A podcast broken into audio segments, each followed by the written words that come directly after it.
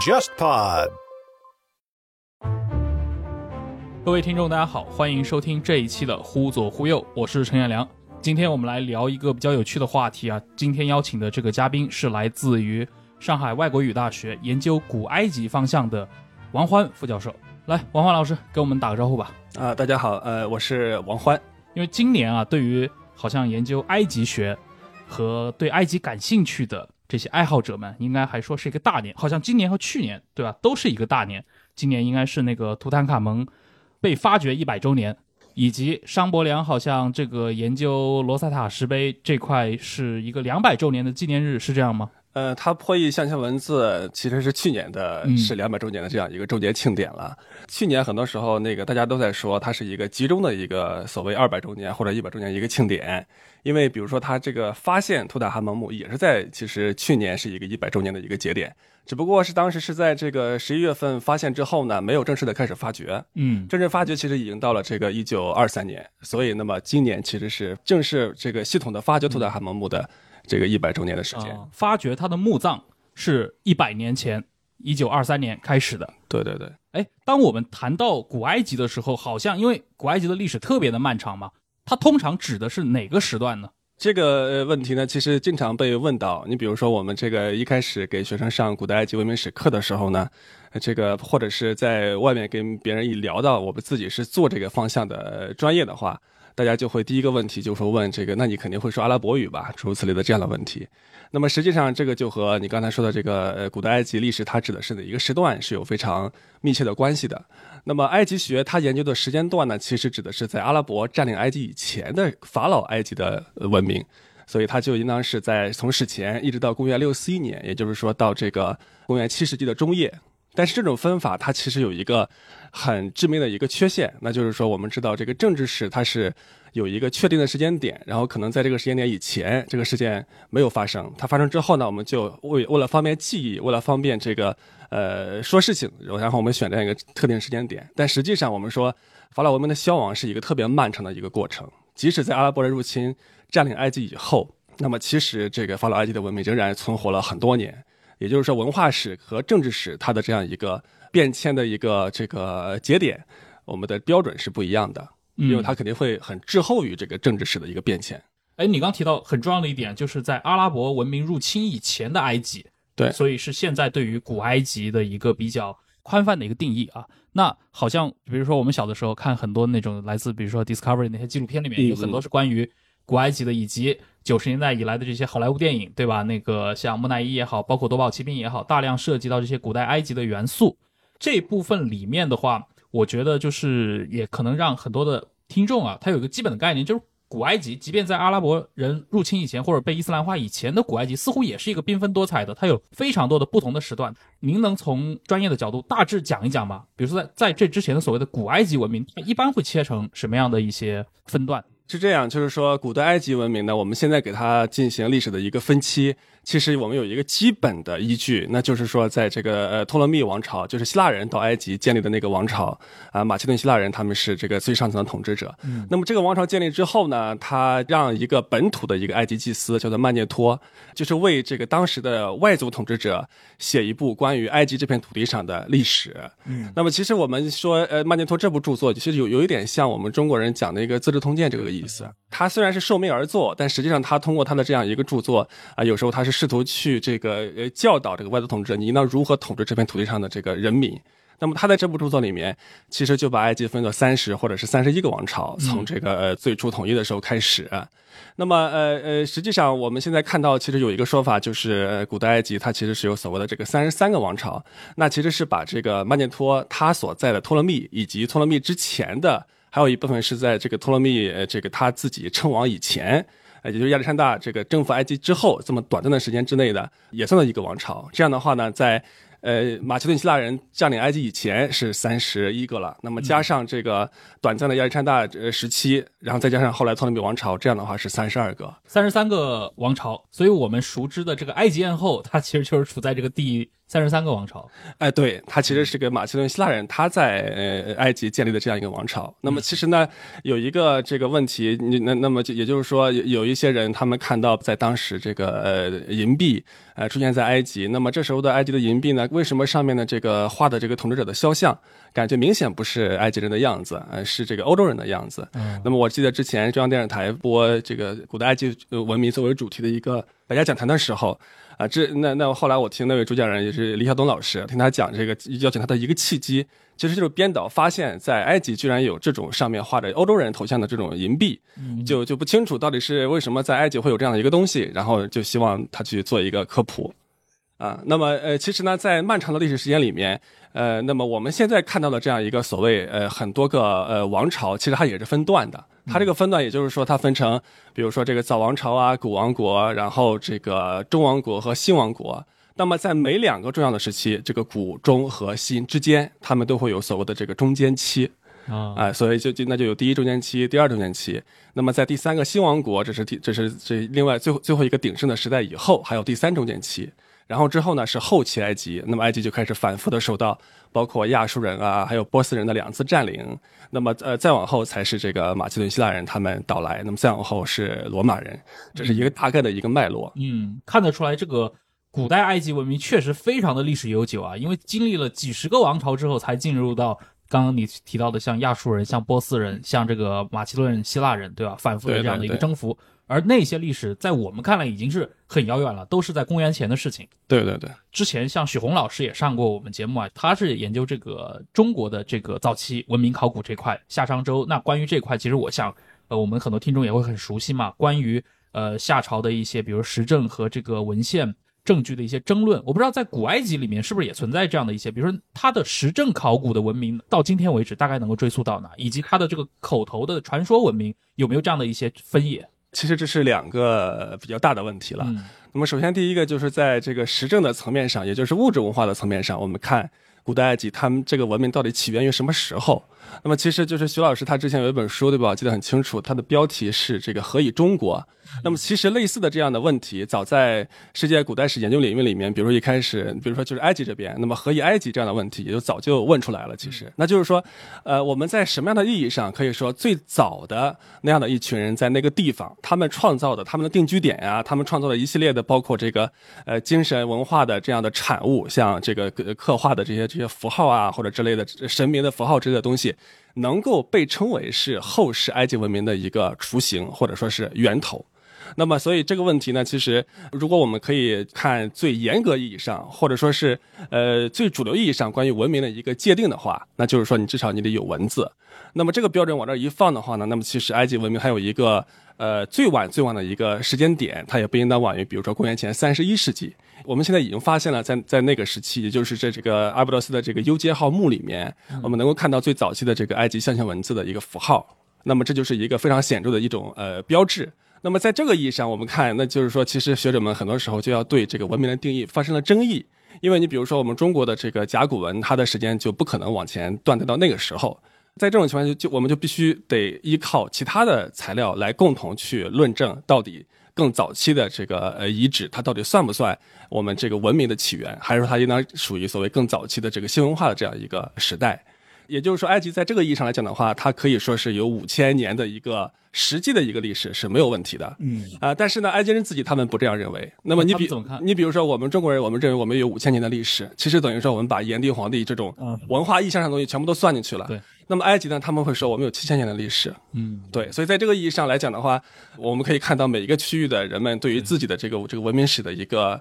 定义都是不同的。那么所以在这个时候，我觉得就是我们讨论问题的标准它是有变化。也就是说，从历史的实证角度来讲的话，从考古学上来讲的话，这是一回事。但是我们从这个建立文化认同的这样一个构建文化共同体的这样一个角度来看的话，那么其实我们是可以往前追溯的，这个没有问题。我以前看很多年以前啊，我在那个一个书店里面翻某本书，我已经忘记是哪本书了，然后里面有个古埃及历代这33个王朝的这样的一个世系表，我看到放在最前面的是一个叫蝎王的统治者。这个跟我们在好莱坞电影中看到的蝎子王是同一个人吗？这就涉及到另外一个问题，那就是说我们现在怎么去理解在现在传媒当中然后看到的关于古代文明的他们的这些事件啊，或者是人物，嗯，那么显然就是有两个可能性，对吧？一个是他会在整体的一个框架上选这个古代的东西作为一个讲述他们所希望表达东西的一个背景的东西，这个东西大体上他们是符合实际情况的文艺创作，对，但是它只是在框架上是这样的。那你比如说到具体的，如果是某一个时期的一个人物的话，那他到底是不是早期的这个蝎王？因为在那个时候，所谓我们说，虽然埃及已经有了这个最早期的象形文字，但那时候的文字它不成句子，它是类似于这个物品的标签，它是一个提示记忆的作用，对吧？那就这个东西它来自什么地方，它是献给国王的，它不会有更复杂的完整的句子。那么在这个意义上，我们可以认为我们没有文字的实际的证据去描述这个国王他具体上有哪些统治的细节方面的东西，所以可能关于蝎王他仅仅只留下了这样的一个名字，可能传说也是非常少的。对对对，那么其实他即使没有所谓文字去具体描述他的事件的话，但是他有一些，你比如说像调色板呀，或者是其他的这个古代的器物，他会画出来这个国王他当时他从事了哪些活动，比如类似于我们中国在每年这个比如说春耕的时候，那皇帝他可能要做的样子，他要去劝课农桑，那么当时埃及国王也是一样的，他拿着一把这个类似于锄头一样的东西，他可能是要去这个锄地或者是开垦水渠。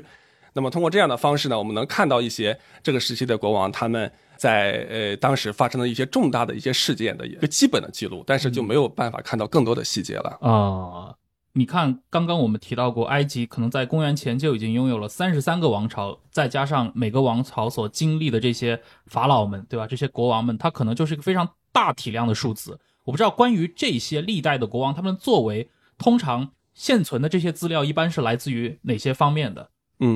那关于古代埃及的史料呢，我们现在看来一般来说它有几个主要的来源。在西方历史上啊，那么大家了解古代埃及的有两个主要的材料，一个是古代希腊和罗马作家的记载，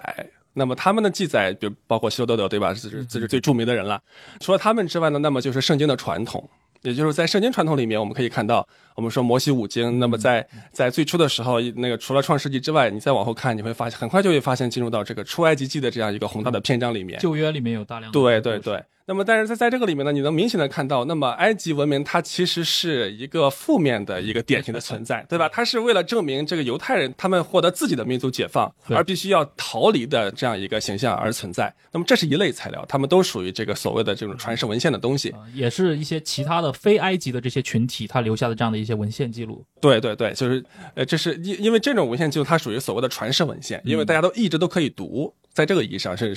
这个意思。那么另外呢，你比如说我们现在再去研究古代埃及历史的话，那么传世文献呢，其实作用就会被降到相对次要的一个程度，因为我们可能需要更多的是一手材料。那么在一手材料就是古代埃及人他们自己刻在这个包括神庙的墙壁上啊，包括石碑上，包括他们这个陵墓当中的那些铭文和壁画，那么这是一类材料。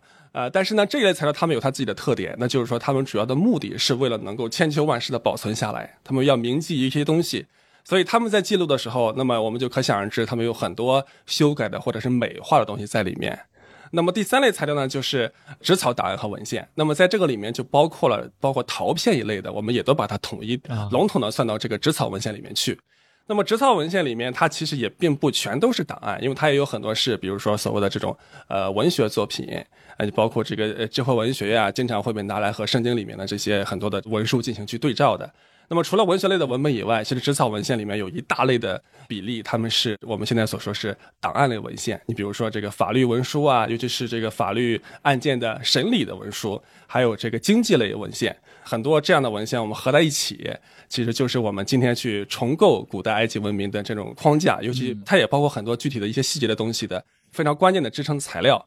但是呢，他们也有问题，就是他们在分布上不仅是在时间，而且在空间，而且在类型上都非常的不均衡，这就直接带来一个问题，那就是说我们现在的埃及学，你去看大家学者们关心的问题的时候，你会发现，哎，为什么好像埃及学都特别特别喜欢聊这个来世观念呀，或者动不动就要讨论墓葬什么的，那没办法呀，它的主体材料在很长一段时间里面就是这些东西。这好像也影响到了那些影视剧的表现，因为我们如果去看那些电影中表现的古埃及，就是一个跟死神好像高度接近然后神灵崇拜非常泛滥的这样的一个形象啊，这是其中非常明显的一个结果啊。但是呢，这个结果其实我们现在看到跟埃及学它在上个世纪中叶以来发生的一个新的趋势其实不是很符合的。我们再次发现一种滞后性，那就是说学术研究其实走在了前面，但是呢，我们知道在大众领域的科普其实做得很弱。那为什么这么来讲？其实我们就可以看到，从上个世纪中叶以后，你能明显的发现，对埃及的考古发掘的他们的偏好的类型已经发生了明显的转变。它开始转向更多的，比如说聚落考古，开始去试图去研究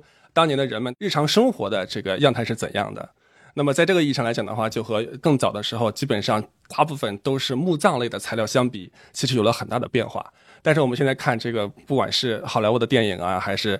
这个很多别的这个文学作品里面讨论古代埃及的时候，其实这个重点没有很多的转变，对吧？我们大家还是在主要讨论木乃伊啊、金字塔呀、神石面像啊，最多世俗人物里面多一个人，埃及艳后，对吧？是。这里面而且存在非常多的一些刻板印象的这样的一些争论啊，因为前段时间有一个短视频在中文世界也非常的流行嘛，就是一个埃及的少女，她是一个 UP 主，然后她疯狂吐槽了木乃伊这一系列这三部好莱坞的电影对于古埃及的一些扭曲以及它产生的一些误解。这可能对中国观众来说，尤其是当你在90年代末或者在21世纪初你多看到这些电影的时候，你会觉得里面传达出来的是那种非常古埃及的氛围，但在真正的埃及人那儿，可能这个出入是蛮大的。我觉得这个有点像，比如说当我们去看像一些英美的剧集电影当中拍一些关于古代中国的元素的时候，我们就能立刻明显的感受到这一点，但可能比如说欧洲的观众他们就不太能够分辨这些。对，这是其实是类似的，但是在这里面它还是有两个问题。那么其中一个，那么就是说现在的古埃及人他们看待古代埃及文明跟我们看待中国的古代文明还是有区别，对吧？但是呢，我不想把这个话说得特别死，因为你比如说，你就其实这个跟你一开始问的那个问题也是有关联，那就是说我们去了解古代埃及文明，包括埃及学，它到底是研究的哪一个时间段里面的这个领域，其实它是不断拓展的。你比如说我们这个更早期的时候，那么学者们会认为，其实从托勒密或者就是从这个第三中间期的时候开始，再往后已经是埃及文明不断被征服，然后它是一个不断堕落的这么一段时间段。学者们已经不喜欢这一段东西了，认为它不是正统的东西。但是呢，再往后大家就会发现，那么其实即使到了这个后期埃及，它有它的这个闪光点，它也有新的时代特征。那么到希腊罗马时代的埃及的时候，你会发现它仍然是和希腊罗马的这个其他的地区是不一样的，它有它自己的特征。所以你会发现埃及研究的这样一个时间上上限跟下限都在不断的这个拓展。它的上限有一个特点呢，就是说我们之前讲到埃及不是它有31个或者33个王朝嘛，但是后来学者们就会发现，这个在考古材料里面，在第一王朝以前，就是曼涅托记载那个第一王朝以前，埃及人其实已经形成了统一的国家，所以他们就只能把之前的王朝称作第零王朝。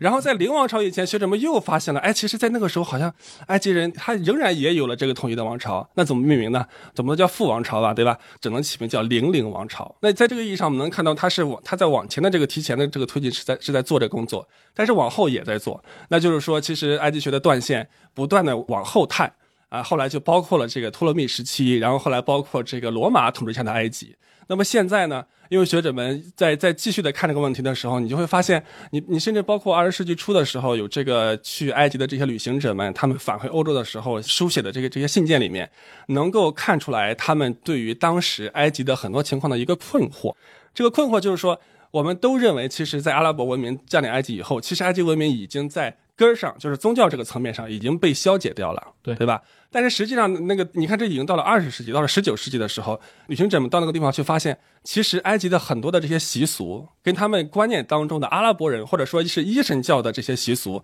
还是有很大差异的。那么在这片土地上的埃及人，他们仍然有很浓厚的，比如说去崇拜这个神圣动物啊，然后呢，去崇拜当年的这个奥西里斯神，他改了名之后的另外的圣徒一样的东西。然后还有人他们会去崇拜这个类似于像尼罗河神呀这样的东西。你会发现，在这片土地上，可能很多时候仅仅是名字改变了。对，我们之前一直讲，这个埃及现在只保留了一样古代埃及的这个习俗的传统，就是所谓的文风节，是一个节日，但实际上远远不是这样。那就是说，在文明的这个断裂和延续这个问题上，学者们的争议其实是一直是有，而且对于埃及文明的这个下限的这个讨论一直往后延。现在包括阿拉伯统治时期的纸草，其实也已经被很多埃及学家所关注到了。那么所以话题就回到这个刚才你问的这个上面来，那就是说现在的埃及人他们到底是怎么看待古代埃及？他们心里其实当然这个分人啊，对吧？因为我们知道这个在一个社会里面，你对于一个你自己的这个文明的过去的看法，肯定有很多种不同的观点。我们现在说这个相对主流一些的，那比如说政府或者是这个文化阶层，他们是怎么看这个问题？那你比如说我自己当时是在欧洲的时候，而且不只是那个时候，我后来回到国内，我碰到这个只要但凡埃及人。稍微聊一些熟悉之后，我就会忍不住的问他们一个问题，但是我当然我都会补上一句 no offense， 对吧？那就是说您或者是您的家人、身边的朋友啊，您是怎么看待这个古代埃及文化和你们现在的这个阿拉伯伊斯兰文化的这样一个关联的？对吧？是不是就是把以前的法老时代的东西当做一个异教的东西啊，当做撒旦、当做魔鬼一样的东西去排斥？然后你会发现他们的回答就比较微妙。这个微妙的意思就是说他们自己有一点心情复杂。首先从现实利益上角度来考虑的话，你比如说现在埃及政府，对吧，大力这个推动埃及的考古的发掘、国际合作，然后建博物馆呀什么的，他们肯定是知道这个古老的埃及文明的遗址是政府的一个重要的一个财源，改善人民生活这个没有问题，对吧？旅游业在这一点上肯定他们是希望能够建立起来一种亲密的关联。另外呢，在宗教上这是不可能跳过去的一个问题，对吧？绕不过去。那么在这个意义上来讲的话，他们采取的一个态度呢，就是历史就是历史，对吧？ History is history， 这是在这片土地上当年曾经发生过的事情。其实这个并不影响我们今天的埃及人，我们来信仰我们现在的这个宗教，这个是他们并不矛盾。但是呢，还有一种情况，那就是说阿拉伯人到埃及之后，很多时候说他们的文明发生断层，不仅是伊斯兰教取代原来的埃及宗教的问题，还有一个呢，就是说大批的阿拉伯人过来，那么埃及人甚至连人种可能都要换掉了，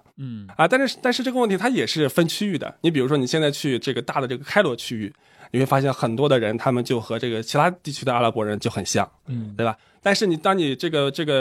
越往南走，你就发现他们的肤色可能变得越来越深，然后身材也没有那么的像北边的阿拉伯人一样，就是身材高大的那么多。那你去问他们的话，这稍微就靠南部地区的这些人们，他们会说他们是法老的后裔，而且甚至是在北方明显是具有现代阿拉伯人特征的一些人，他们也会说他们跟法老文明之间是有非常非常深厚的关联的。但是他这个到底有怎样具体的一个深厚，他可能自己也讲不非常非常的清晰。那么实际上这个问题我们就可以看到，在人种上来讲的话，它是一个古已有之的问题。因为埃及人自己就比如就类似于我们中国一样，我们现在说其实在人种的纯度上，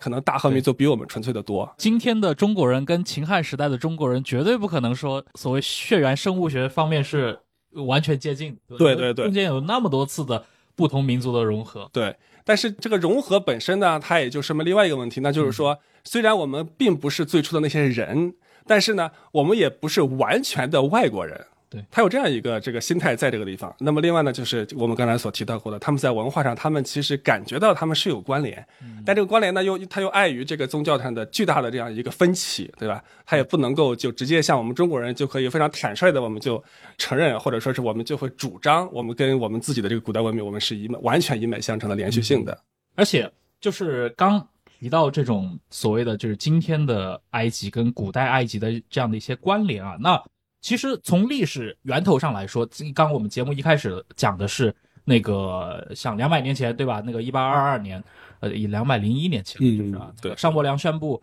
破译了这样的一个古埃及的文字。在那之前，其实如果我们去看的话，自古欧亚的这些旅行家们或者学者们对于埃及的兴趣似乎都是有的，所以那个阶段大家研究埃及是没法依靠文字的。他们通常是通过什么样的方式来研究或者来记录埃及呢？两个方式，一个方式呢正经的方式，一个方式是不正经的方式。先说正经啊，正经的方式其实就是我们刚才一开始就提到的关于就是古代文献的这两种传统的古代文献的记载，一个是希腊罗马作家的，一个是圣经的传统。那么这两个东西其实是对于比如说中世纪的欧洲人来说，那你肯定是这个最关键的啊，尤其是在文字破译以前这个所有的时代吧，可以说。因为那么另外一种所谓的这个不正经的呢，那就是说他们试图去重新去理解已经失传了的象形文字它到底是在讲什么。但是他们又不懂这个文字，那怎么办？在破译的时候，他们如果你找不到路，你就会发现他们的方法基本上都是去穿凿附会，充满了各种各样瑰丽的或者是诡异的想象。但是在这个里面还有一个原因在，那就是说我们就可以看到他们在去试图破译象形文字的这样一个过程当中呢，首先要说到一个整体的语境上，他们会因为看不懂，而且那么古老，他们就认为古代的埃及的这种象形文字，它可能是带有某些神秘的含义，甚至是代表着早期人类已经失落的智慧。那么在这个意义上，他们就要去解码。但是你就会发现，一旦你开始要去解码一种文字，因为象形文字的一个最基本的一个特点就是它看起来是和现实生活当中的一些东西物体，它是很，或者它就是模仿自现实世界当中的物体，所以这就给人带来一个强烈的一种误导的倾向，那就是说象形文字一定都是表意义的，它们全是象征意义的图画系统。嗯，你一旦进入到这条路径之后，你就完了。为什么呢？因为实际上象形文字不是这样的。啊，它有点类似于你比如说，我说有点类似啊，不是完全意义上的类比。你比如说我们看到我们的汉字，那外国人看到我们的汉字啊，中国人都是画，都是表示意思的，但我们自己知道，比如说占我们汉字大部分的这个比例的，很大部分比例的形声字，对吧？它有形旁表示含义的，或者是一类含义的，它有声旁是表示发音的。那么在这个意义上来讲的话，那其实我们说，即使连汉字这样的文字系统，它其实也有某种意义上的字母文字，就是拼在一起的这样的一个感觉。那么埃及文字其实也是这样的，这是其实是商不良他的一个重要的一个，就是埃及象形文字的一个破译者，对吧？商不良他的一个最重要的一个发现，他就是说他成功的打破了原来人们对于这个象形文字的这些固有的印象，那就是说这个文字只能表意，不能表音。那么他就看出来了，象形文字里面这些符号里面，有一部分是表音的，还有一部分是表意的，还有一部分像我们汉字的这个偏旁部首一样，它后来被叫做这个限定符号，它是表示一类东西的。比如说后面画了一个男人在这个字的最后，那就是说这个词这个字的意思，它可能就是表示一类职业，或者那么它如果后面画了一个神的符号，那表示这个词可能它就是一个神的名字。而且还有一些符号，它是可以这几种类型的这个功能它同时具有。也就是说，其实在商伯良破译这个罗塞塔石碑之前，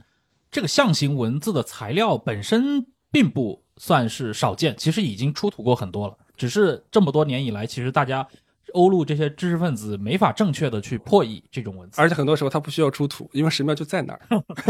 它很多时候神庙它没有被埋在下面，它就是在那个地方。其实人们一直都能够见到这些东西，但是一直都不知道上面在说什么。所以这个跟甲骨文的出土还不太一样。对，甲骨文是因为之前可能就真的没有这玩意儿，或者对，其实很多是确实都是挖出来的呀什么的啊。但是这个埃及的这个虽然说很多文字也是挖出来的，后来，但是在挖出来这些文字以前，就有包括神庙什么，它是千百年来一直屹立在那个地方的呀。忽左忽右推出新的周边了，这次我们和上海的精品咖啡商有容奶大合作，全新定制了一款挂耳咖啡，特别挑选了墨西哥和埃塞的两款新鲜豆子，在风味上会有明显的对比。我们还设计制作了一款适合秋冬穿着的袜子，采用毛巾底来增加舒适感。另外，忽左忽右的定制泡泡骚也在持续热卖中，感兴趣的听众朋友可以在微店搜索远东播客贸易公司，或微信小程序搜索远东播客进店购买。我听说商伯良在破译罗塞塔石碑之后，其实并不是一下子全世界或者说这个领域的人都接受了，甚至他整个，因为他死的也很早嘛，他整个生前好像争论都是很大的。那商伯良这套可以说是现代埃及考古学，他算是现代埃及考古学之父。不是，他是埃及，我们这么说吧，因为埃及学它的最重要的两大分支，一个是考古学，一个是语文学。我们说现在埃及考古学就是现代就是科学的埃及考古学之父应该是皮特里。对，那么商伯良呢，他是语文学这一块，因为他破解的是文字，解读文字。对，他解读他是解读文字的。能讲一讲吗？比如说他这个埃及现代这个埃及的考古学和这个语文学，假设它这两个板块的话，它是什么时候变成今天大家公认是一个显学的？因为其实其实也说到了嘛，就是古代欧洲人对埃及的兴趣一直都有，从罗马时代可能到中世纪到近代，我看到一些材料说，包括甚至有一些教皇他的陵墓，对吧，都参考过金字塔、斯芬克斯这些元素，可见兴趣一直都在。真的把它变成一个学科的时候，是一个什么样的过程？啊，这个真的就说来话长了啊！那么实际上它有一个问题在于说，它最初的时候它不能称之为埃及学，它也就是说在真正成为埃及学以前的这么一段，世界上的人们，尤其是这个古代欧洲的人们，当然还有包括后来这个中古时期的阿拉伯时期的人们，他们对于古代埃及文明有兴趣。那么这一段呢，我们今天的采访从一开始到现在，我们都在这样一个大问题里面，这个问题就是古代埃及文明的接受史。那么这样的领域呢，它其实是所有的古代文明研究当中的一个问题。我们现在所讲的这个埃及学，它有一个基本前提，那就是说我们得能够看得懂埃及人他们到底当年在说什么，他们在写什么，对吧？我们能够去理解他们的这种脑回路。那么只有达到这样一个标准之后，我们才能说这是一个学科了。那么在这个意义上，我们讲这个商伯良他是现代埃及学之父，那就是因为在他以前，大家面对着这个非常非常多的埃及的，不管是铭文也好，还是器物也好，你其实根本就不懂埃及人到底他们在当年在干什么。那么在此之前呢，我们可以看到，其实包括你之前说的那些材料，对吧？那么自从这个埃及它和这个外部世界开始相接触以来，那么其实呢，这个外部世界对于埃及的记载其实是一直没有停止的。即使到后来埃及的这个文字已经失传了，不管是本土的埃及人还是域外的这个其他的地方的人们都无法懂得，因为它象形文字里面有很多这个鸟类符号嘛，所以它有一个绰号，就是所谓的小鸟文。虽然小鸟文到后来它已经失传之后，没有人能够去读懂它，但是你会发现埃及的形象、埃及的意象，尤其是埃及到后来跟其他的遭遇到的其他的这个宗教结合在一起之后，形成了一些新的东西。你比如像诺斯替哲学什么的。那么当这样的东西继续在西方世界流传的时候，你比如说在真的其实就类似于一种所谓的 counterculture， 它是一种非主流文化，但是它从来都没有消失过。你比如说这个主要在德国地区那个红玫瑰十字会，还有一些小众的修会，他们其实很多时候所去宣称自己的这个思想来源的时候，都会追溯到古代埃及，比如说这个图特神的这个教导啊，尤其是这个图特神后来跟赫尔墨斯，然后他们这个组合在一起之后，成了这个所谓的这个诺斯替哲学，也就是说这个托勒密罗马时代的，甚至再往后时期的这个赫尔墨斯主义。那么也就是说，其实埃及文明虽然它整体上它也不是一个政权了，对吧？整体上它的文字也消失了，但是它的这个思想、它的宗教的东西，其实通过别的形式，其实一直在欧洲大地也好，我们说在阿拉伯伊斯兰这个的世界也好，就我的博士导师严海刚老师说过，它就像一缕游魂一样，它其实从来没有完全走开过。这就是所谓我们说这个埃及热，它不是从哪一个时间点上然后突然才有的，它一直在那儿，只是说隔一段时间它就像一团火一样，一直没有完全熄灭过。但是隔一段时间呢，有点新发现，就像往里添了一些新柴火一样，它又重新烧了更旺了一些。它类似于这么一个状态。就是它对于欧洲人来说，从来就不是那种一个突然发现的陌生文明，而是一个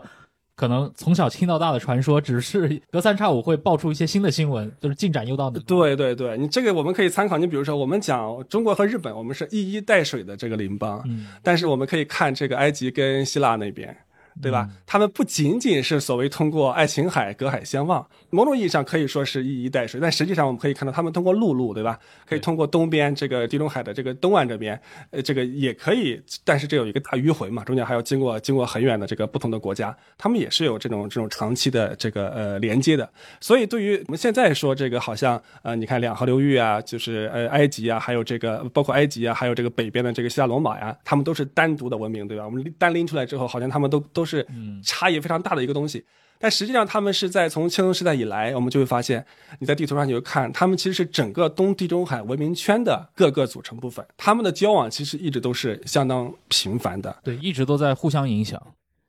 那个一开始也说了嘛，那个商伯良在那个1822年破译了这个罗塞塔石碑啊，破译这个象形文字肯定是现代埃及学里面非常大的一个里程碑。那么另一个就是正好发生在100年前的1923年图坦卡蒙他的这个陵墓的一个挖掘工作，能说一说吗？就是古埃及那么多王朝，那么多法老或者说国王，对吧？为什么图坦卡蒙的墓或者说他的这样的一个挖掘工作在整个埃及考古的历史上会有这么独特的一个地位？其实他的墓之所以影响力那么大，他甚至被评为人类20世纪十大考古发现之首，都不是之一。那么实际上它能有那么高的地位呢，这个在大众领域跟在学术界的这个声音是不一样的。大众领域或者是政府层面上肯定是它很厉害的，对吧？因为原因很简单，它是到目前为止我们看到过的唯一的一个就是基本保存完好的古代埃及的王陵。啊，其他的亡灵根本就没有机会保存到现在。哎，那我插一句，那大家都知道最大的那个金字塔，胡夫金字塔，胡夫金字塔里面是空的吗？就是在古代的时候就已经是空了啊。对，那个太早了，它公元前27世纪，对吧？在那个时代的东西，那么其实我们说到古王国，我们说他们自己礼崩乐坏的那个时候，我们现在去金字塔那边乌泱乌泱全是人，对吧？对吧？就让你骑骆驼呀，干嘛的收钱。但是在当时呢，都是亡灵区啊，他们都是有专门的这个守卫的人在那个地方，你不可能去旅行的那个地方。所以那个时候他们当然很安全，但是呢，就有点像这个我们在中国也是一样的，每个时代都有他自己这个礼崩乐坏的时候，都有他自己不行的时候。对，我记得我到那个宁夏去看那个西夏王陵，然后我一直以为这个西夏王陵李元昊的墓可能是到很近的时间才被摧毁了，后来我看那个说明，其实他死了之后没多少年，蒙古人一来，对吧？对，蒙古打西夏，他直接把王陵全部绝掉了，他就是这个意思。嗯。所以图坦卡蒙他的墓葬的一个特殊性，主要还是来自于他其实就是可能这埃及这几千年当中，是不是属于出土最完整以及被保护的最好的这样的一具法老的尸体和法老的这样的一个棺椁。哦，他的首先呢就是其实这个其实接着上面那个问题，对吧？那么一个是他是到现在为止，就是到他被发掘的时候为止，基本上是就是虽然卡特发现是有盗墓贼进去过的。因为你进去的时候，不是说我们现在大家可以想象得到，如果是一个完全没有被动过的亡灵，那么我们进去的话，它应该是东西摆放的井井有条什么的，对吧？但实际上，当时他们进去的时候，你会发现它外面它的耳饰啊什么的，里面东西其实乱七八糟。那其实就是有人进去了，然后呢，但是它的洞挖的没有很大，它只能带走一些他自己认为珍贵，但是呢又但是同时规模就是进而又它又不能很大，它又得便携这样的东西，所以损失是比较小的，它并不是完全没有被盗过。但整体上是没有被动。然后呢，就是我刚才说的，不是关于这个墓的这个评价是有两种嘛？那么一种当然在政府的层面上，在民众的层面上意义都很大，因为它东西那么多，对吧？但是实际上在学术的层面上，大家就是学者们认为这个墓也就那样。为什么这么来说呢？因为图坦哈蒙墓的这个发现本身并没有为埃及学，也就是说学者们去研究去讨论古代埃及的文明的各个层面，提供更加具有比如说革新性的信息啊，它都是比如说它的东西能够去证明之前的人们在这个方面建立的框架是有效的，能去印证之前的说法。对，它能够证明之前学者们对于埃及文明的各个方面的理解是有效的，但是它很少有什么革新性的东西能够带领我们在这个学科上往前推进啊。因为那个发现或者挖掘图坦哈蒙他的墓。那个领头的英国的那个考古学家霍华德·卡特嘛，因为他花10年的时间，对吧？清理了大概5300多件文物，然后好像几百斤黄金，就但这些看上去很绚丽的这样的一个出土成果、考察成果，反而在埃及学内部其实并没有发挥太多的那种推动性的这样的一个作用。对，你比如说他发现的东西吧，这些我们就以他的金面具为例。其实在他的金面具以前，学者们早就知道，那么埃及人在把木乃伊这个做好之后，你就是会给他弄上一个面具啊。只不过国王你当然就要用黄金做，那普通人你比如说尤其是到这个后来更晚期的时候，我们看到例子非常多，在那个法雍那个地方，对法雍那个地方你能看到，尤其是罗马时期大量的这个木乃伊的这个，我们现在应该说它叫纸面具。为什么这么来遮一下？因为你木乃伊做完之后，你的脸是直接是亚麻布绷起来的，整个人是一个包裹的一个状态。那么他就怕你，那我到了来世之后神不认得我，所以他要把他自己的样子印在面具上，然后他要让神能够认出来他。那么当然你这个财富不同，等级不同，你所选用的面具的质量就不一样。所以这种事情你会发现图坦哈蒙的金面具出来 OK， 黄金很好，当时的工艺很牛，但是这样一个做法本身它并不稀罕，它并不稀奇。然后你还会发现他当时他的木乃伊是在这个我们说从上到下，就是上面的也算下面的也算，它应当是有9层棺椁。那么在这样的9层棺椁包裹起来之后呢，就像我们现在看俄罗斯套娃一样，对吧？棺材里面小棺材再往里不断的有。那么这种东西其实也不是图坦哈蒙墓发现的时候头一次我们认识到的，而且里面的铭文啊什么的，你能发现它其实就是18王朝的一般就是经典范式。它并不是说它的铭文的内容就比其他时期的铭文的内容有特别大的不一样的东西，所以它也没有写一些比如说特别的一些文字记录讲一些具体的历史事件的，没有这方面的这方面的信息是没怎么有的，因为他在墓葬里面他要记载的不是他所谓这种具体的变化了的东西，所以在这个地方可以引申出来一个话题呢，就是说埃及人到底他们在价值观的取向上，对啊，他们更重视什么？中国的墓葬一定要说这个墓主人对吧，生前干了啥，他这个就是历史记录的一部分，这听起来好像埃及人不，这个事情不能一概而论，因为你刚才说的这种情况就是所谓的像墓志铭这样的东西，埃及人是有的，但是我们现在说的第一，图坦哈蒙这个小法老本身一生最大的成就就是他死了，而且被很好的埋葬起来。他是9岁继位，18岁去世。对呀。那么埃及学家基本上就说他，我们翻译成中文就是6个字：他活着，他死了。他一辈子就干了这么2件事儿。那你可想而知，这个国王他在位时期他自己是没什么权利的，那他身边的大臣们才是真正的有权利的人，包括后来即位的阿伊，还有这个胡兰海这样的2个人。那么这个法老他在位时期，其实他的功绩上来讲是乏善可陈的，就是在所谓的那些大事迹上没有任何值得一写的成就。他也写了，但是他有没有做另外一回事，对吧？他自己的这个不是埋葬在坟墓里面的这个纪念碑，是在外面的纪念碑。比如说他有非常非常重要的一件文物，就是复兴石碑。这个复兴什么意思？其实那个学者们经常喜欢使用，甚至有可能我记得好像还有人会使用这个Renaissance 文艺复兴这个词，也就是文艺复兴、文化复兴，它并不是一个意大利文艺复兴一个专有的词。我们就是在更普遍的意义上，只要你是恢复了远古时期的荣光，或者上一个时代的荣光，你都叫文化复兴了。那么对于当时的图坦哈蒙来说，或者图坦卡蒙来说，他就是把他父亲在位时期发动的宗教改革彻底的终结掉了，然后让埃及的这个正统宗教重新回来。那么在这个意义上，他就是复兴了，他就是文化复兴了。那么所以他有一块现在被称为复兴石碑的这样一块碑。那么显然上面的干的事儿那因为他即位的时候很小嘛，不可能是他主持操刀的，肯定是他周围的大臣们来做的。而且他的死亡的时间他又是比较突然。然后呢，包括他的墓葬本身可能也不是给他修的，没有人会想到他会死那么早。包括他的这个棺椁本身啊，很多迹象表示有可能是挪用于之前本来准备给别人的墓葬的工具，后来就给他用了。所以他整个的埋葬什么的都是很仓促，然后在他的这个墓葬内部的地方，你能看到的东西就是包括壁画呀，包括铭文啊，都是那些新王国时期比较常规的，希望法老能够顺利的通往来世的这些宗教方面的内容。但我们所说的，你比如说像墓志铭啊之类的东西，那么它更多的时候，你比如说我们看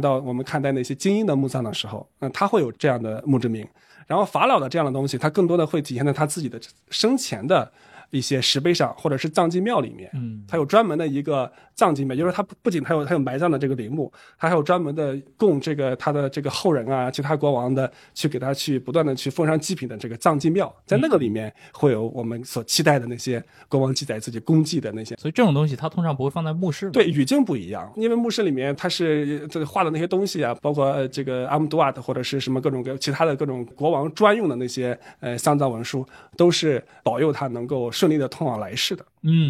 你刚提到一个很重要的，就是发生在这个18王朝当中的这场宗教改革，对吧？我小时候看过这方面的纪录片，所以还记得一些，就是阿蒙神、阿吞神，然后以及图坦哈蒙或者图坦卡蒙，他原来不叫这个名字，他改过一次名字，对吧？他原来应该是图坦哈吞，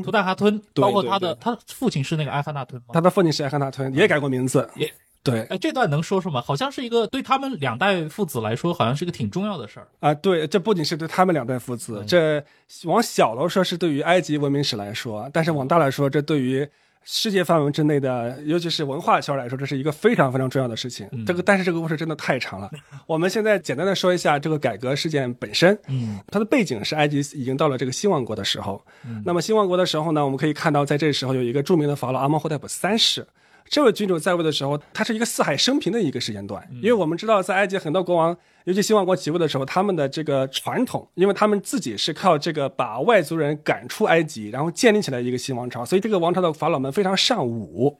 但是呢，这个经过不断的对外征服，而且他们还这个兵锋直指幼发拉底河，也就是说，今天的这个叙利亚巴勒斯坦地区的很大一部分，其实都在埃及帝国的掌控之下。其实我们后来讲，埃及人为什么老是跟以色列去争夺，尤其西奈半岛不用说了，对吧？他还希望能够再往前推一点，他老是想去干涉那边的事儿。因为你现在发现，在传统上，埃及人在那个地方他是有势力范围的。那么在这个时候呢，你会发现，经过前人这些国王们的他们的不断的征战，到阿蒙霍代普3世这个国王在位的时候，它基本上已经没有什么对手了，在整个近东地区。因为近东地区在这个时候我们可以发现它有几大重要的政治势力范围，除了新王国时期的埃及之外呢，它还有这个现在的土耳其那个地方的这个赫梯帝国，它还有这个中亚述，还有这个中巴比伦，还有这个就是米坦尼，那么当然还有阿黑亚瓦，那么东边还有埃兰这样的几个重要的政治实体。但是在这个时候没有人能够挑战埃及，那么这位君主他就一生大兴土木，然后就乐享其成，基本上是这么一个四海升平的状态。然后他有一个儿子，这个儿子在他刚出生的时候呢，我们现在叫他是阿蒙霍太普四世。你们发现他我们的编号对吧？1、2、3、4，那是因为我们在编号，当时埃及人肯定不是这种编号，他们不会给自己的这个国王这样来编号的。那么我们编号是为了区分嘛，对吧？那么阿蒙霍太普四世这个名字本身呢，阿蒙神是满意的。那么。他在最初的时候，你会发现他叫这个名字，那意味着他还是去遵从了埃及传统上的阿蒙神国神的。那么到他统治的第4年或者第5年，他埃及发生了一件重大的事情，他开始迁都，因为底比斯原来是国家的这个宗教中心，因为这个地方是传统宗教的这种势力范围最深厚的地方啊，所以他就希望能够找一块地方没有受到这些埃及传统神灵的这些思想的污染的地方。他就找到这个埃及中部的这个阿马尔纳这片所谓的处女地，那么他在这个地方呢建立了一个新的宗教，这个宗教跟他原来的宗教的特点是完全相反的，我们用现在这个概念叫多神教。那么他在新的这个城市里面建立了一个宗教，是独尊阿吞这一个神的。那么什么是阿吞呢？阿吞其实指的是太阳圆盘神，他不是我们普通意义上的太阳神，他特别强调是太阳圆盘，它射出的万道光芒，而且在这个每一道光芒的末端还有一只手的样子，那意思是阿吞神把他的能量散布给这个世间万物。除此之外呢，你还会发现在这个时候国王开始宣称只有他自己，他本人还有他的这个家庭，尤其他的这个王后，只有他们才是能够真正去理解阿吞神的人。他们就重新夺回了我们说在之前其实国王是神和人之间唯一的一个中介这样一个角色。那么在这个时候还发生了很多我们现在看来在文化上的变革。你比如说我们刚才说中埃及语往新埃及语的过渡，其实就在这个阶段。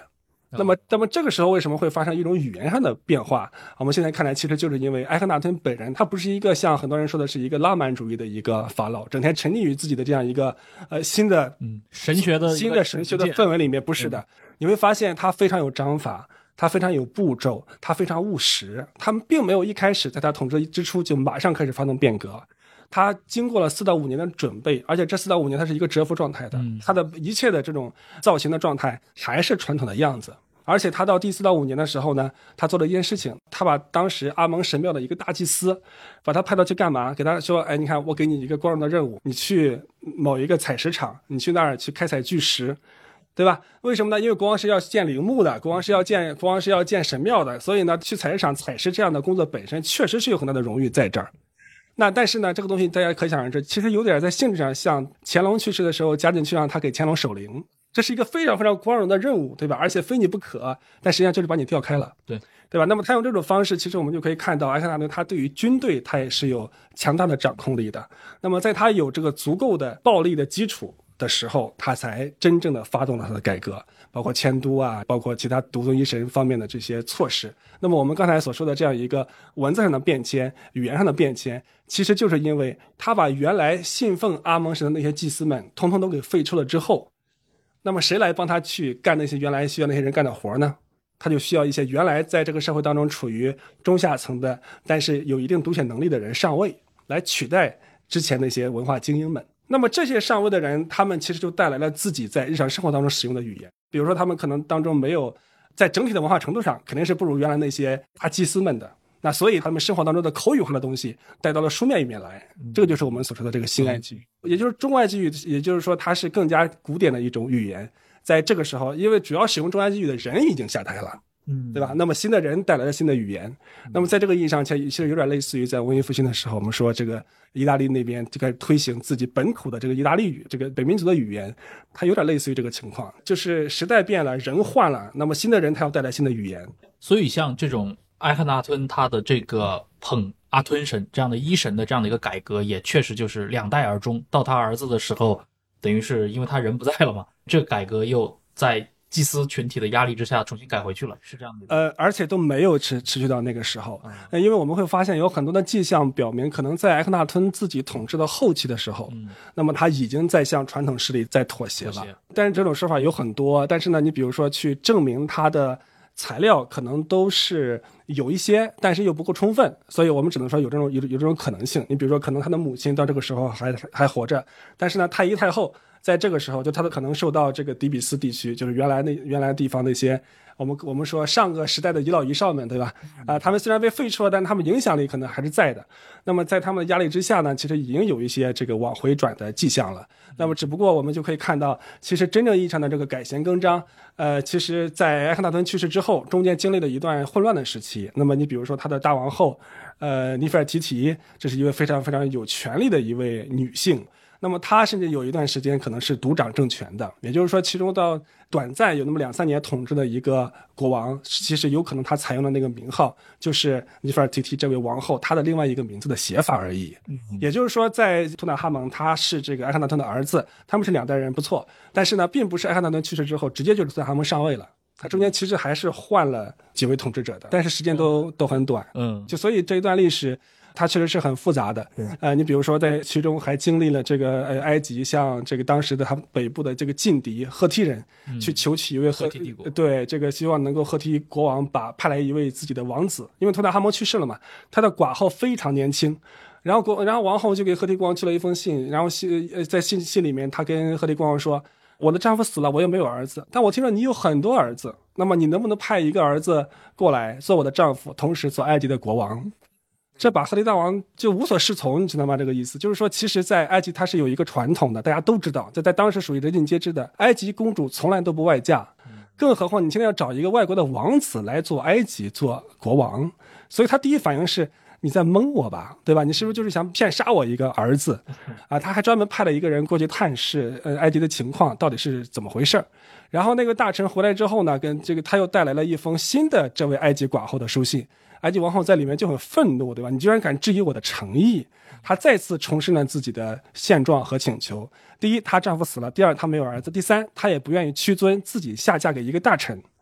所以她希望能够对方派一个儿子过来。那么这时候，赫梯国王斯皮努努马一世啊，终于下定了决心，派了一个儿子过去。只不过在路上，或者是刚刚抵达埃及的时候，这个儿子的死讯就传回了赫梯。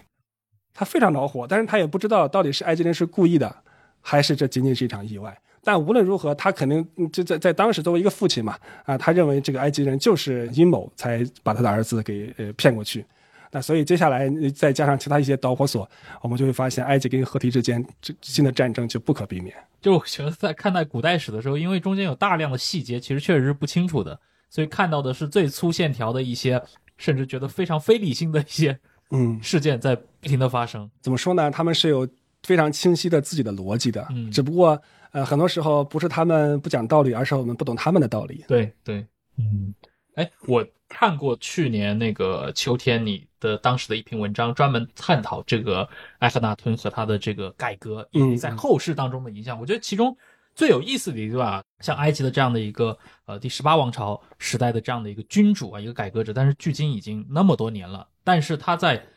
19世纪后半叶，居然他的很多的一些生平的这个改革还被当时的那些带有种族主义思想的这样的一些欧洲学者，乃至于后来包括像德国的这些纳粹分子拿过来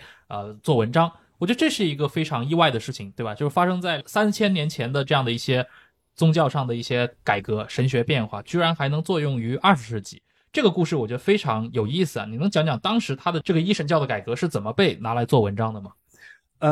这个问题是这样啊，它一个核心的问题在于，就是埃克纳吞他到底是在种族上是什么人？那么如果这个问题能够确定，那么其实很多的争议就不会起来。关键在于说，这个问题在当时他自己的配偶以及他的母亲，到底他们是来自于什么地方？这还是跟当时的国际背景有关系。因为我们知道这个他的新都叫做阿马尔纳，就今天叫做阿马尔纳，当时叫做埃克吞，意思是阿吞神的地平线。那么在这样一个新的城市，因为到后来近代以来出现了一批泥板档案，这个尼板档案里面记载了当时的近东其他大国跟当时的埃及法老，主要是埃克纳吞，当然还有阿蒙霍泰普三世，就是他的父亲，还有一些叙利亚、巴勒斯坦这些小国了，当然就是他们彼此之间的一些通讯记录。那么这些通讯记录上，我们就可以看出来当时整个近东区域的他们的国际形势。那么学者们就把这个时代统称为阿马尔纳时代。那么我们现在说的其实就是这个时代发生的事情。但是呢，这个时代就是因为埃及它是跟近东地区的其他国家的联系空前的深入和紧密了，于是我们就会发现在这个时代之初，那就是说是在新王国的时候之前，我们之前我们知道有一段时间埃及人其实是被来自亚洲的希克索斯人所征服了的。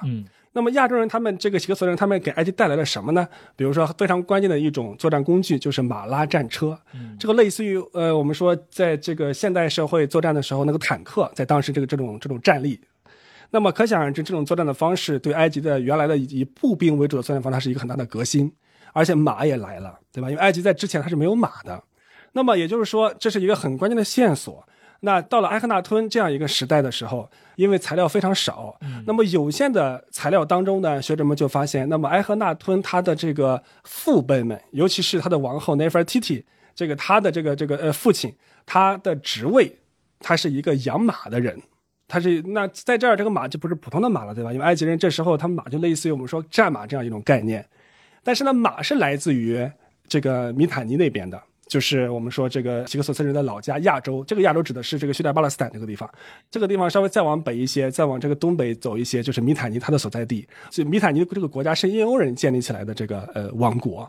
那么你看这条线索就串起来了，那就是说是印欧人为主的。这个米坦尼人他们特别擅长驯养马，然后呢这些马是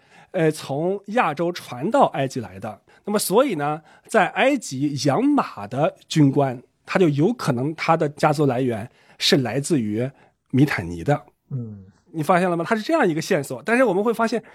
这个线索的证据链也太弱了吧？你没什么证据链，其实就是完全是在猜测，对吧？因为埃及本来没有马，马来自于亚洲，那在埃及养马的人他就来自于亚洲吗？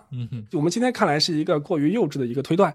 那么，其实，在当时这样一个猜测影响力很大，因为它直接带来一个线索，那就是说，其实阿蒙霍代普三世的妻子，甚至包括这个阿蒙霍代普四世，也就是埃克纳吞本人，他们的家庭里面他们的另一半就是他们的配偶其实都有可能是来自于米坦尼的公主。那这就带来一个什么样的一个结果呢？那就是说你看埃及这个在这个时候发生了宗教改革，这个宗教改革其实很大一部分原因不是埃及文明的内生性的东西推动的，它是来自于印欧文明的影响。这个宗教改革我们现在讲在埃及历史上的评价是负面的，但是在近现代以来的欧洲的影响是正面的，因为他们认为这是最早的一神教的一个尝试。基督教、伊斯兰教都是一神教。对，所以他们认为在宗教的在历史上的发展是一个从多神教到一神教一个进化的过程。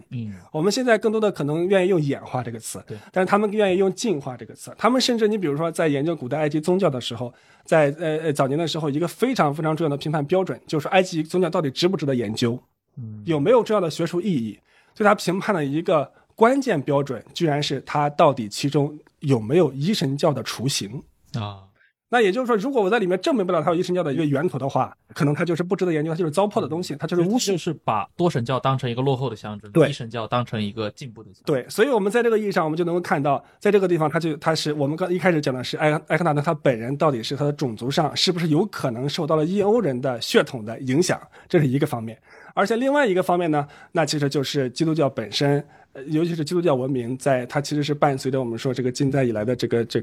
殖民时代走过来的，包括大英帝国的扩张啊什么的。那么如果说埃克纳吞本人他自己有印欧的血统，他的妻子也是一个印欧这个出身的公主的话，还有这个发动了这个一神教的这样一场改革，又和我们现在的对他们自己来讲，我们现在的这种这个一神教的这个基督教的这样是一脉相承的。那么就可以说明这一场改革本身是印欧人的祖先的影响下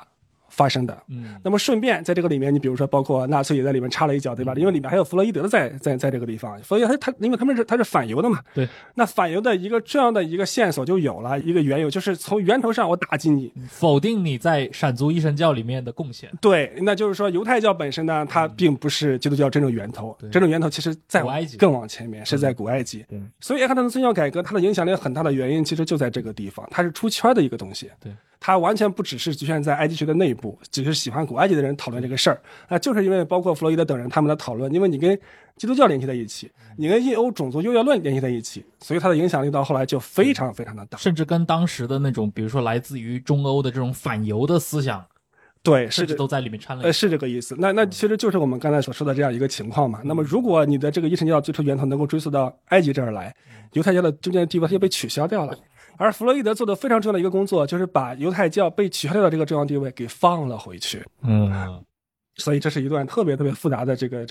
学术史。对，而且其实在在包括文章里面我也提到这个现象。那么其实在当时他们对于安纳顿的这个评价呢，也不完全是根据政治形势或者说是当时的文化思潮去走的。嗯，啊，他因为即使是在德国内部，你去评价这个同样一个历史事件，阿克纳顿宗教改革的时候，它也是可能是有两种完全相反的一种评价的标准。嗯，那么你比如说我们还有一种标准，那就是说，那么这个宗教改革本身，它其实是一个，刚才我们说那种观点其实是赞扬它的，但是另外一个呢，就认为其实阿克纳顿表现出来这样一个东西啊，其实是一个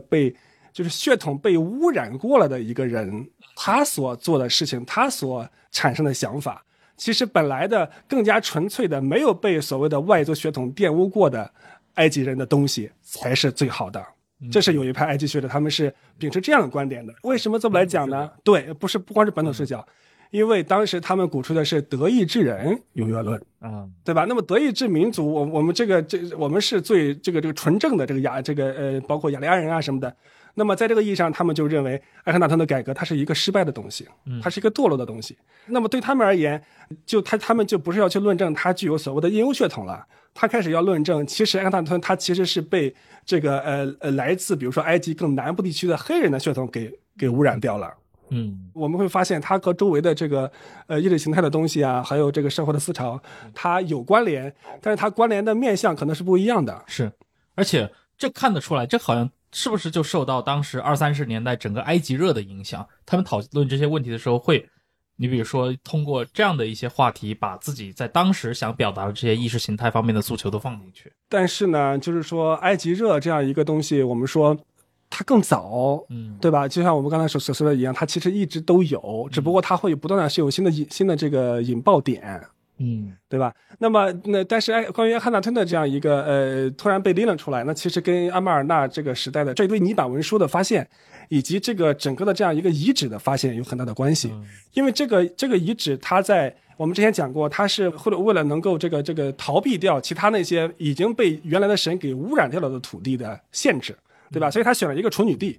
那么他在这个地方去进行改革，他在这个地方迅速的建造神庙。然后呢，他是后来他失败之后，你会发现其他的国王他们也不愿意在这儿待了，他们会从这个地方搬走之后，把这个地方就是比如说上面的神庙啊，上面的砖头啊，重新拆掉之后，用来建自己的神庙去。这是这种二次利用、三次利用都很常见。而且艾克纳顿当时为了能够快速的建这个城市，他采用了跟之前的人们建神庙很不一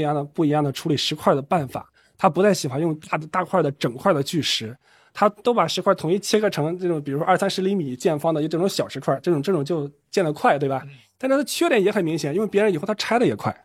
对不对？那么在这种情况下，你会发现这个地方地上的建筑基本上被拆得七七八八了，但是之后呢，这个地方就被废弃掉了。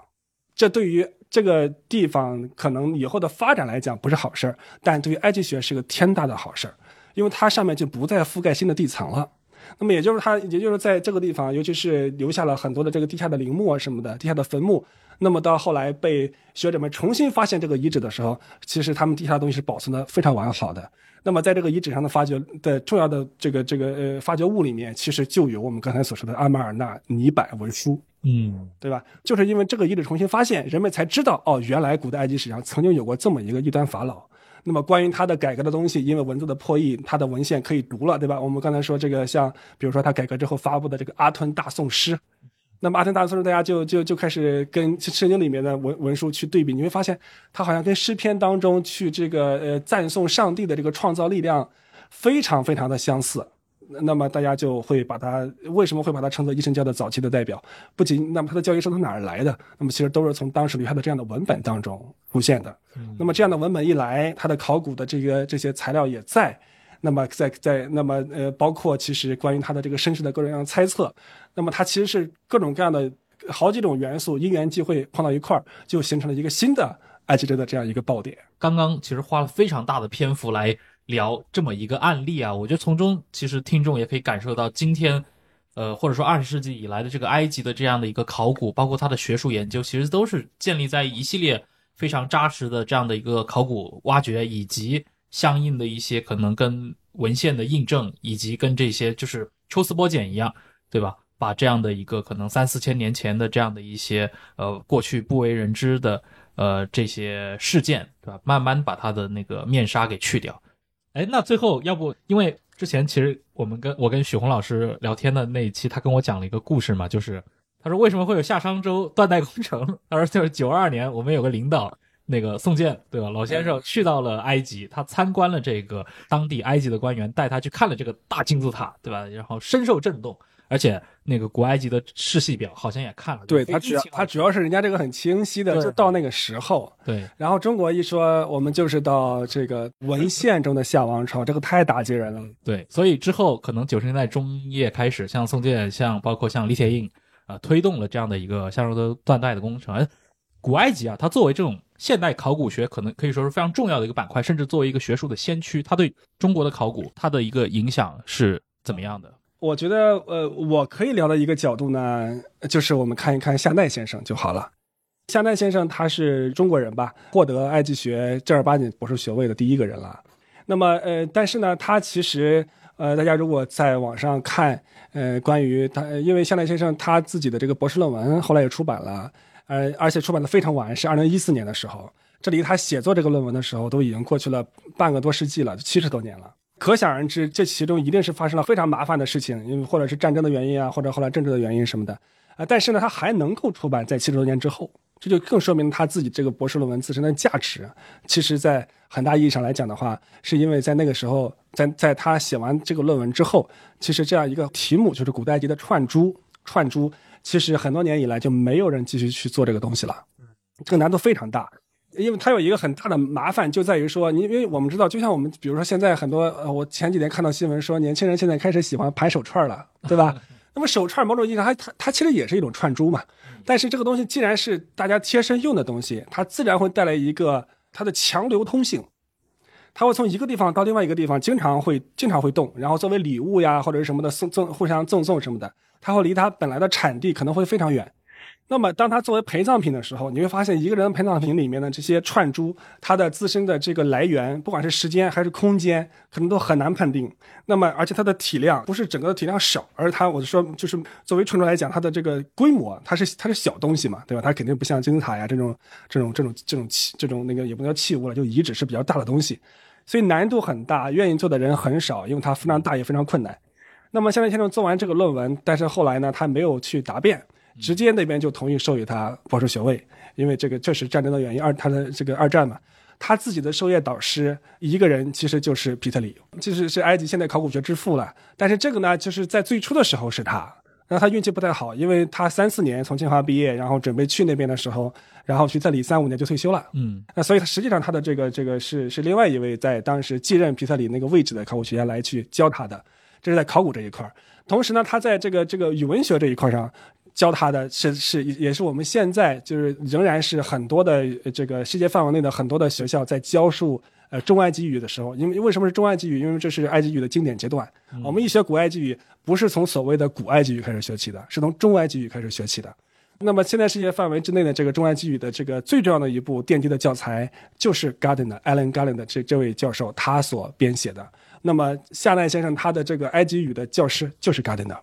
所以他其实是绝对是受业于名师的。他自己这个回到国内之后，那么显然在当年这个大家都知道所谓的这个南渡北归，对吧？他就是没有南渡的那批人之一。他留下来之后呢，就一开始做这个考古所的副所长，那么后来又做这个正所长，基本上就是从50年到85年，他整整掌舵中国现代考古学发展的35年的时间。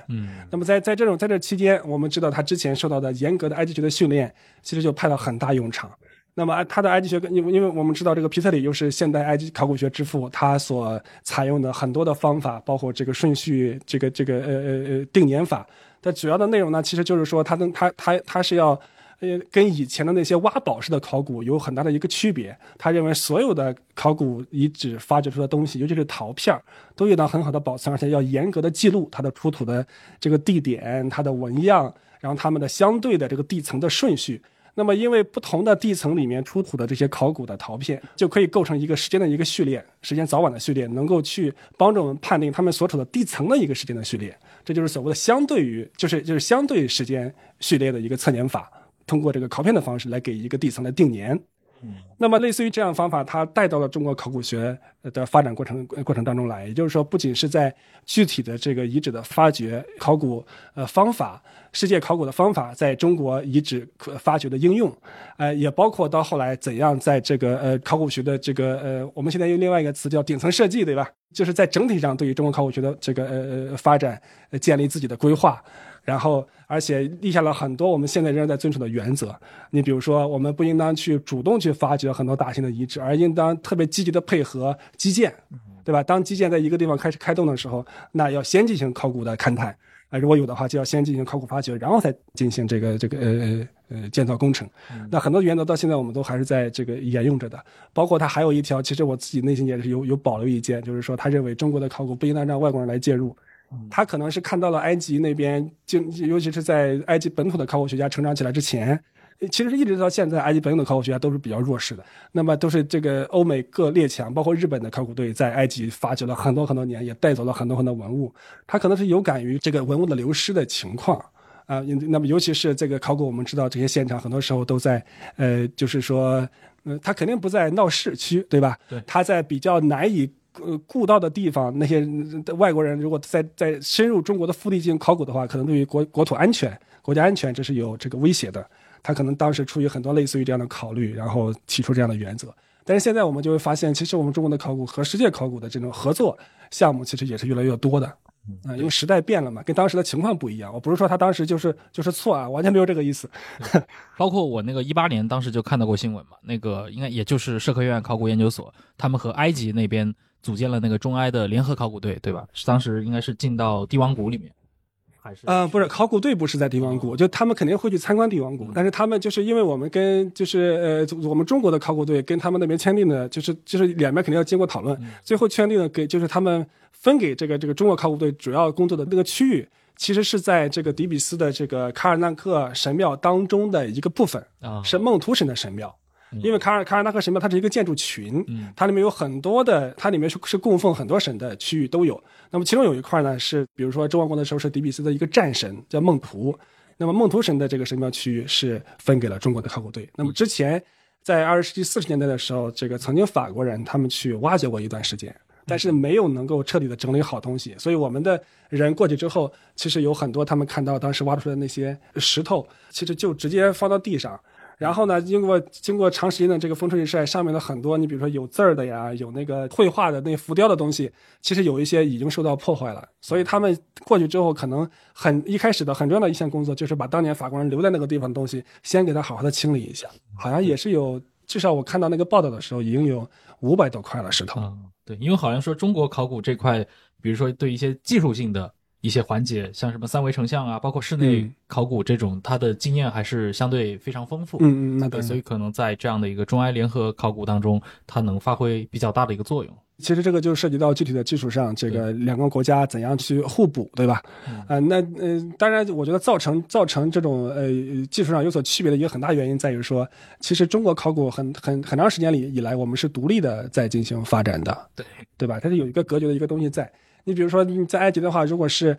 其他的国家的考古队的这种情况，就可能就相对少很多。他们都等于说是互相都知道对方在干什么，以及都在怎么弄，然后也会互相参与很多时候，所以这种情况相对来讲，这种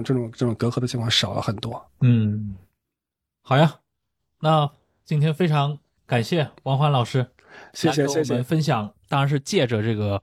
图坦哈蒙或者图坦卡蒙，对吧？他的这个陵墓挖掘100周年的这样的一个契机啊，总算是找到一个由头来聊一聊关于埃及学、关于古埃及这个话题。因为其实这个话题，比如说像我们作为整个在90年代成长起来的人，无论是接触这些像之前提到，对吧 Discovery 这些纪录片，还是说从小看那些好莱坞电影，对我们来说都是一个非常神秘的，甚至有的时候在你的童年当中让你很向往的这样的一个异文化，对吧？一个充满异域风情的这样的一个文化元素，但是它在大众流行的这个传播当中其实又存在非常多的一些误解，对吧？今天好不容易找到一个这方面真正的一个专家，我们来